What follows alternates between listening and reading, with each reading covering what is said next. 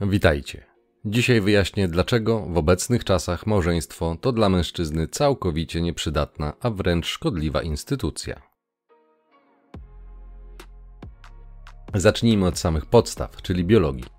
Dla wyjaśnienia niezbędny będzie omawiany w odcinku numer 7 wykres SMV, czyli atrakcyjności obu płci, zależnie od ich wieku.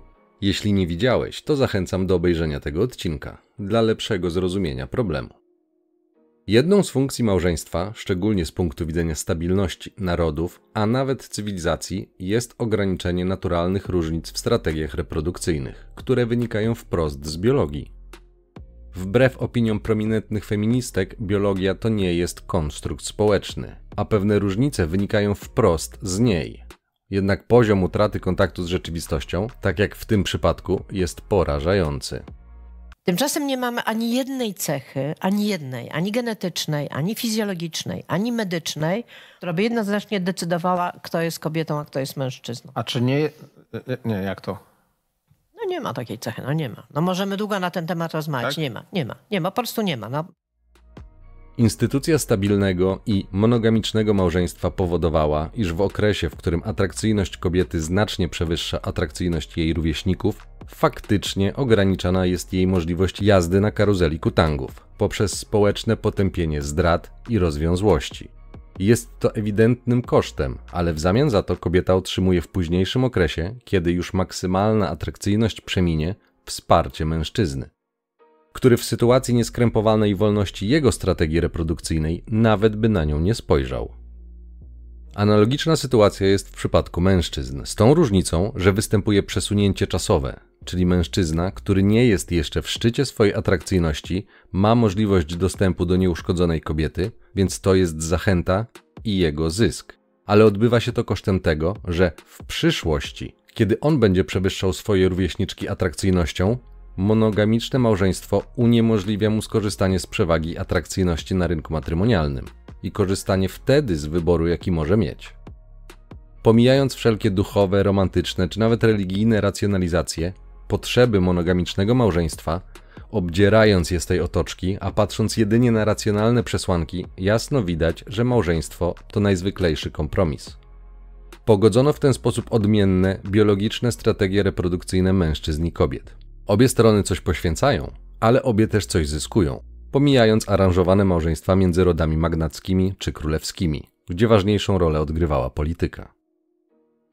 Na najniższym poziomie dwojga ludzi to właśnie jest główna idea stojąca za wprowadzeniem instytucji małżeństwa, a nie to, że podoba się to Bogu. Ktoś, kto wprowadził małżeństwo, wpisując je w ramy religijne, kulturalne i społeczne, musiał doskonale zdawać sobie sprawę z ludzkiej natury oraz tego, jaki to ma wpływ na stabilność i rozwój społeczności, narodu czy nawet państwa. W dawnych czasach liczebność przekładała się na siłę danego kraju. Zresztą do dziś tak jest. Demografia ma znaczenie, co widać chociażby po zakładzie ubezpieczeń społecznych. Dodatkowo wiadomym jest, że do prawidłowego rozwoju dziecko potrzebuje obojga rodziców. I właśnie to jest drugim powodem nadania związkowi mężczyzny i kobiety specjalnych przywilejów religijnych i prawnych, które stały się z czasem częścią kultury. W ten sposób, bez tłumaczenia szczegółów, okiełznano biologię oraz rozwiązano problem transakcyjnej natury związków. Zapewniono większe szanse na prawidłowy rozwój potomstwa poskromiono solipsyzm i hipergamię, a także męską strategię reprodukcyjną alfa. Są oczywiście jeszcze inne czynniki, które mają wpływ na obecne rozregulowanie rynku matrymonialnego, innymi bezpieczeństwo i wypracowany przez poprzednie pokolenia dobrobyt, który właśnie się kończy. Więc możliwe, że skończą się też pieniądze na finansowanie takich fanaberii, ale to temat na inny odcinek. Teraz, gdy już wiemy, czym w istocie jest instytucja małżeństwa, mogę powiedzieć, dlaczego w obecnym otoczeniu, głównie prawnym, ale i społecznym, nie ma najmniejszych szans, abym wziął ślub. Po pierwsze, rozwód w Polsce stawia kobietę w uprzywilejowanej pozycji, co sprawia, że pojawia się pokusa wykorzystania takiego stanu rzeczy. Dziwnym trafem walczące o rzekome równouprawnienie feministki ani słowem nie zająkną się o rażącej dysproporcji, na przykład w zasądzaniu alimentów i tego, z kim po rozwodzie pozostaje dziecko. Zaiste bardzo to ciekawe. We wcześniejszych pokoleniach, gdzie prawdziwa wiara, wzmacniana religią i obyczajami była silniejsza, małżonkowie starali się, a nawet byli zmuszeni, aby rozwiązywać swoje problemy. Dzisiaj wystarczy mityczna różnica charakterów, oskarżenie o przemoc i w zasadzie jest po tobie. Jak wiemy, zerwać przysięgę jest bardzo łatwo. Panuje raczej kult jednorazowości niż pracy nad relacją. Przypominam statystyki Głównego Urzędu Statystycznego. W 2018 roku około 70% rozwodów było inicjowanych przez kobiety. Przy założeniu, że nie znasz zasad gry i byłeś na dodatek miłym gościem, szansa, że twoje małżeństwo się rozpadnie, wynosiła 40% i w większości wypadków to nie mężczyzna był inicjatorem tego rozwodu. Pomyśl o tym prawdopodobieństwie z innej perspektywy. Czy jeżeli idziesz do wesołego miasteczka, ponieważ chcesz miło spędzić czas, na przykład na roller coasterze, a obsługa przed wejściem poinformuje cię, że prawdopodobieństwo potencjalnie groźnego wypadku wynosi 40%, to czy wsiądziesz na tą kolejkę? Inny przykład. Załóżmy, że masz naturę ryzykanta i lubisz sporty ekstremalne. Czy skoczysz ze spadochronem, jeżeli będziesz wiedział, że blisko w połowie przypadków spadochron się nie otwiera, co grozi śmiercią lub kalectwem? A właśnie takie jest prawdopodobieństwo rozwodu w miastach w Polsce. Mieszkając na wsi, ryzyko jest o połowę mniejsze i wynosi około 20%. W Polsce średnia długość związku małżeńskiego, jeżeli dochodzi do rozwodu, to według GUS 14 lat, a największe szanse na rozwód mają małżeństwa ze stażem poniżej 10 lat. Dla mnie przytoczone wyżej faktyczne statystyki są wystarczające, aby omijać współczesne małżeństwo szerokim łukiem. Tym bardziej, że nie widzę ani jednej ekskluzywnej i istotnej korzyści, której nie mógłbym osiągnąć pozostając w stanie wolnym. Bycie w związku nie wymaga małżeństwa. Posiadanie dzieci nie wymaga małżeństwa. Ba, nawet dziecko może nosić Twoje nazwisko i nie wymaga to małżeństwa. Pamiętaj, Ślub, formalizujący relacje i wpuszczający do niego aparat państwa, zwiększa bezpieczeństwo, głównie socjalne, kobiety. A odbywa się to kosztem mężczyzny. Dlatego panie będą parły do małżeństwa, ponieważ jest to w ich żywotnym interesie. Nie bądź więc zdziwiony, gdy usłyszysz cały festiwal shamingu, kiedy oświadczysz, że nie jesteś zwolennikiem formalnych małżeństw. Przekonasz się wtedy, czym jest ta mityczna, szumnie deklarowana prawdziwa miłość i czy przypadkiem nie ma tam jakiegoś ukrytego interesu, o którym nie masz pojęcia, a musisz wiedzieć. Jeżeli umiesz liczyć i rozumiesz, jak bardzo poluzowanie norm społecznych spuściło ze smyczy egocentryczny, a niekiedy i narcystyczny kobiecy solipsyzm, to zrozumiesz, że dla niemałej ilości współczesnych dziewczyn facet jest jedynie narzędziem do bezkosztowego uzyskania swoich celów.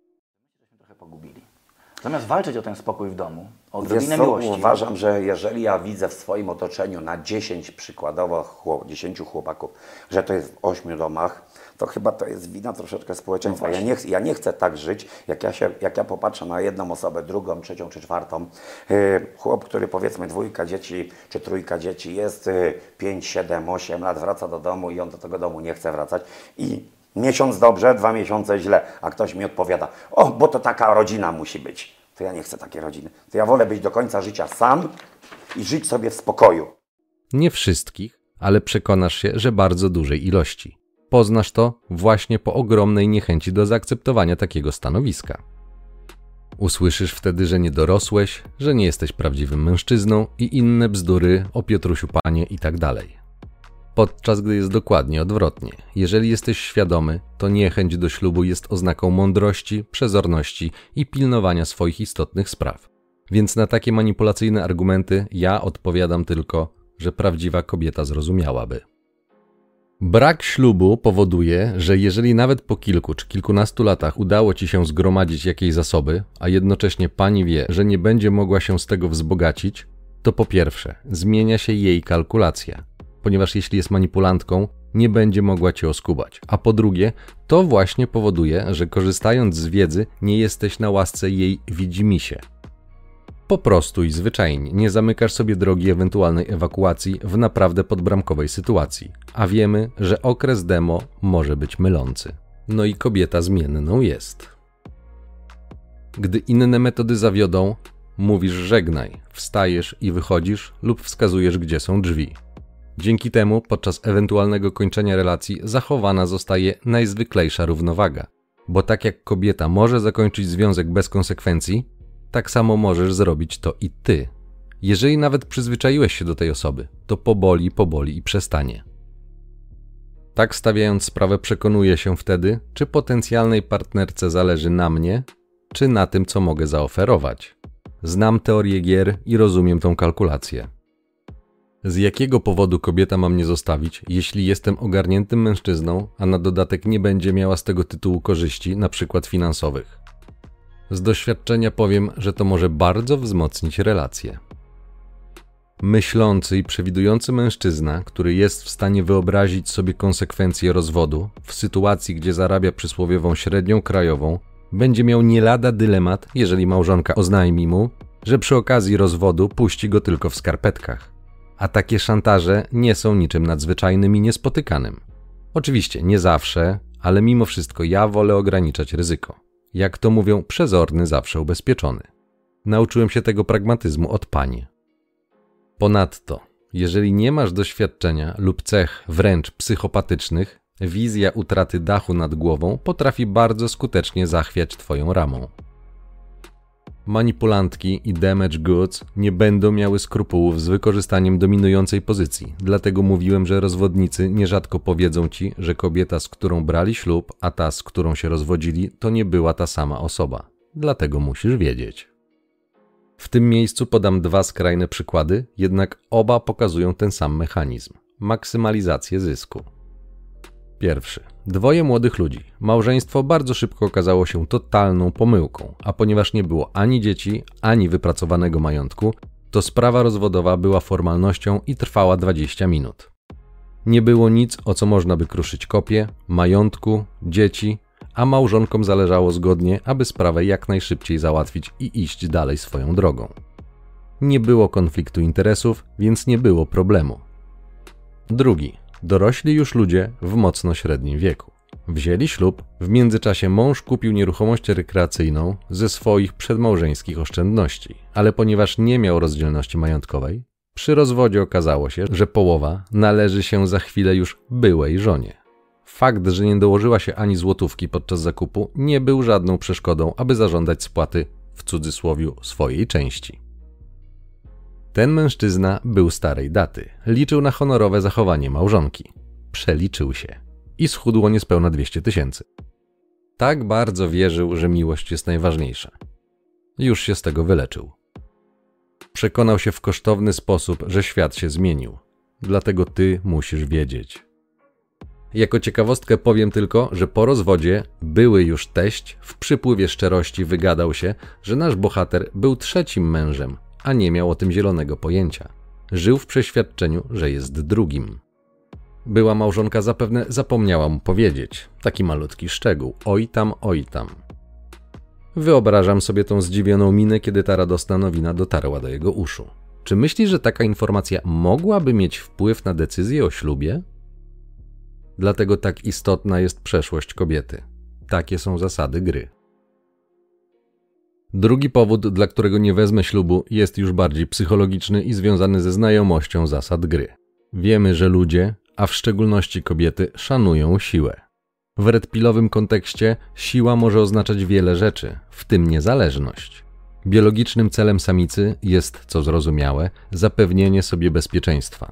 Problem polega na tym, że najczęściej to bezpieczeństwo jest właśnie realizowane kosztem mężczyzn. Wiem, rozumiem. Teoretycznie za swoje poświęcenie powinieneś otrzymać coś w zamian, choćby taką podstawową rzecz jak szacunek. Ale nie miej złudzeń, szczególnie jeżeli będziesz przejawiał jedynie usłużną i podległą postawę podnóżka, czym ustawisz się w hierarchii stada w pozycji beta, nie otrzymasz nawet tego. Za dużo widziałem i słyszałem, żeby łudzić się, że jest inaczej. Mówię o tym, ponieważ większość miłych gości uważa, że to normalne i tak powinno wyglądać ich małżeństwo, żeby kobieta ich nie szanowała. Na taką postawę mam tylko dwa słowa: szanuj siebie. Przypominam, że seks jest jedynie zachętą, abyś wszedł w związek, a następnie odwalał pańszczyznę. Przykro mi, ale wiele współczesnych dziewczyn rozumuje w tych kategoriach. W pewnym uproszczeniu wygląda to tak, że w momencie, w którym kobieta czuje się pewnie, znikają emocje, pojawia się nuda, a natura w sposób automatyczny wyłącza podniecenie. I dzieje się to poza świadomością i kontrolą kobiety. Jeżeli okażesz się słabszy, pani po prostu przestaje czuć to coś. Hipergamia jest bezlitosna i nigdy o tym nie zapominaj. Jeżeli nie ma innych korzyści, zmiana gałęzi to najczęściej tylko kwestia czasu. Jest to powtarzalny schemat, tak jak pory roku. Dlatego nie masz wyjścia. Jeżeli chcesz stabilnego związku, musisz być silny. Na biologicznym poziomie nie ma od tego wyjątków. Zapobiec temu może jedynie wychowanie lub samoświadomość potencjalnej kobiety. Na to drugie nie liczę w ogóle, ponieważ wiem, jaką siłą dysponuje gadzi mózg. Za dużo razy to widziałem, aby nadal wierzyć w bajki. To jest właśnie paradoks, na który zwracałem już uwagę. Kiedy kobieta uzyska bezpieczeństwo, podporządkowując sobie mężczyznę, na podświadomym poziomie zaczyna czuć się lepsza. Kiedy zaczyna czuć się lepsza, przestaje szanować. Kiedy przestaje szanować, zaczyna ją boleć głowa, co jest oczywistą oznaką braku podniecenia. Takie są zasady gry. To hipergamia w czystej postaci. Kiedy wyjmiesz jaja ze słoika, zaczną się dziać cuda. Dlatego komunikowanie swoich zasad i granic proponuję praktykować od początku znajomości. Będzie mniej rozczarowań. Jeśli nie będziesz się bał stracić dostępu do pusi, to przyjdzie ci to dużo łatwiej niż myślisz, ale zrozumiesz to dopiero, kiedy będziesz miał większe doświadczenie z kobietami. Co zatem oznacza, że mężczyzna nie daje się zaobrączkować? Ano właśnie to, że nie rezygnuje ze swojej niezależności. W tym miejscu przypominam prawo Brifo. Jeżeli kobieta przyrzeka mężczyźnie kontynuowanie związku z nim w przyszłości, w zamian za korzyści uzyskane od niego dzisiaj, to jej obietnica staje się nieważna wraz z przekazaniem obiecanej korzyści. I dlatego sakramentalne tak kasuje wszystko to, co zostało ci obiecane przed ślubem. I między innymi dlatego kobieta zmienia się. Tym bardziej, jeżeli nie jesteś jej najlepszym hipergamicznym wyborem, oraz szczególnie jeżeli podwinie ci się noga. Jeśli uzna cię za słabego, nie będzie dla ciebie litości to jest biologicznie domyślne ustawienie kobiety. Wać panny, które zostały wychowane w tradycyjnych wartościach, będą miały mniejszą tendencję do takich zachowań, ale nie zapominaj, że propaganda cały czas wtłacza w głowy współczesnych kobiet zasady odległe od tradycyjnych. W tym miejscu część z Was może zauważyć, że takie podejście dla wielu kobiet będzie obecnie nieakceptowalne. Oczywiście, to jest ten konflikt interesów, o którym wspomniałem w jednym z pierwszych odcinków. Ten dylemat, który sprawnie działająca w społeczeństwie instytucja małżeństwa rozwiązywała i mało kto w ogóle zdawał sobie z tego sprawę. Obecnie ten problem będziesz musiał rozwiązać na własną rękę i dlatego musisz wiedzieć. Dodatkowo, rozbuchana hipergamia spowoduje, że jakaś część kobiet, moim zdaniem niemała, uzna, że zasługuje na kogoś lepszego kogoś pokroju bohatera 50 twarzy Greya, przynajmniej do czasu spotkania ze ścianą. Ale to dobrze, ponieważ jeśli Twoim celem jest długi związek, to w ten sposób odsiewasz kobiety, które w dłuższym terminie uczynią z Twojego życia dramat i przez to unikniesz wejścia w pułapkę. Można powiedzieć, że to ten jeden z grubszych męskich shit testów, jaki można zastosować. Drugą stroną medalu w moim podejściu jest to, że nie zadziała ono dla mężczyzn, którzy nie są ogarnięci. Wykonanie manewru pod tytułem Nie wezmę ślubu wymaga od stosującego doświadczenia i niemałego poczucia własnej wartości oraz trzymania się swoich zasad i ramy, a także tego, aby nie bał się samotności, aby rozumiał, że kobieta nie może dać mu szczęścia, aby nie miał poczucia wewnętrznej pustki, którą będzie chciał wypełnić właśnie związkiem. To pułapka i droga donikąd, dlatego że w zamian za tą przyjemność, którą może dać sypialnia, mężczyzna bez zasad będzie dawał się poniewierać, kiedy skończy się okres demo i zacznie się gra i pojawią się migreny. Słaby mężczyzna nie będzie w stanie postawić swoich granic, ponieważ to może oznaczać rozstanie, którego się boi lub którego nie chce. Najczęściej, ponieważ utraci i tak wątpliwej jakości dostęp do pusi. Wiedz, że w obecnych czasach kobiety ze względu na wszechobecne simpienie i ciągłą potrzebę atencji tak samo nie radzą sobie z odrzuceniem ze strony spolegliwych chłopaków. Ciężko im zrozumieć, jak to jest możliwe, że jakiś mężczyzna, szczególnie ten, którego uznały za słabszego, może podziękować im za współpracę, ponieważ ona nie spełnia jego standardów. Nigdy o tym nie zapominaj, też masz coś do powiedzenia w związku. W pracy Triversa o teorii inwestycji rodzicielskich napisane jest następujące zdanie. Płeć, która ponosi większe koszty rodzicielstwa, będzie bardziej wybredna przy wyborze partnera. Gdy weźmiesz pod uwagę postęp współczesnej opieki prenatalnej, która dla kobiety drastycznie zmniejsza zdrowotne koszty rodzicielstwa, oraz gdy weźmiesz pod uwagę męską stronę kosztów, to niechybnie dojdziesz do wniosku, że w obecnych czasach zdecydowanie większe koszty ponosi mężczyzna. A skoro już to wiesz, to jedynym racjonalnym rozwiązaniem jest właśnie bycie wybrednym i nie zamknięcie się w tej pułapce z wysokimi kosztami wyjścia, ponieważ to wyrównuje szanse w ginocentrycznym systemie prawnym. Podsumowując, głównym powodem, dla którego nikt mnie nie zmusi do orzenku w dzisiejszych czasach, jest moja niechęć do ustawienia się już na starcie w bardzo niekorzystnej pozycji. Wiedząc, że mam 40% szans na rozwód i to przy założeniu, że wszystko zrobię idealnie, tak jak trzeba, nie popełniając błędów, to dla mnie zdecydowanie za duże ryzyko. W westernie Siedmiu Wspaniałych bohater grany przez Steve'a McQueena w jednej ze scen opowiada żart o facecie, który wyskoczył z dziesiątego piętra. Podobno, kiedy spadał, ludzie na kolejnych piętrach słyszeli, jak przelatując mówił: Jak na razie leci nieźle. Znając niczym obecnie nieskrępowaną naturę kobiet, mam świadomość, że zachowanie może się zmienić za jakiś czas, na przykład w wyniku syndromu pustego gniazda. Panie chcą mieć zawsze ostatnie słowo i pragmatycznie rezerwują sobie możliwość zmiany zdania w każdej sytuacji. Nie biorąc ślubu, wyrównuje swoje szanse zostawiając sobie taką samą możliwość, co powoduje, że operuje wtedy z tego samego poziomu niezależności. Kiedyś było to nie do pomyślenia, dzisiaj uważam to za smutną konieczność, tym bardziej, że jest to tak upragnione przez panie podstawowe równouprawnienie. Dopóki jest dobrze, to jest dobrze, lecz jeśli zdarzy się coś, na co nie będę miał wpływu, to nie chcę znaleźć się w potrzasku. Rozstanie? Poboli, poboli i przestanie. Ryzyko rozwodu diametralnie spada, kiedy poślubisz dziewicę, ale w Polsce, żeby taką znaleźć, musiałbyś zacząć szukać chyba w podstawówce, a to podpada już pod paragraf, więc taka opcja raczej odpada.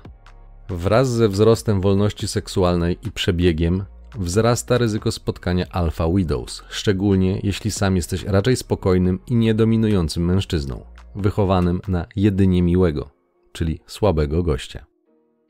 Gdy lubisz jeść okruszki, to oczywiście masz takie prawo. Ja nie mam zamiaru, szczególnie jeżeli celem jest zbudowanie stabilnej rodziny.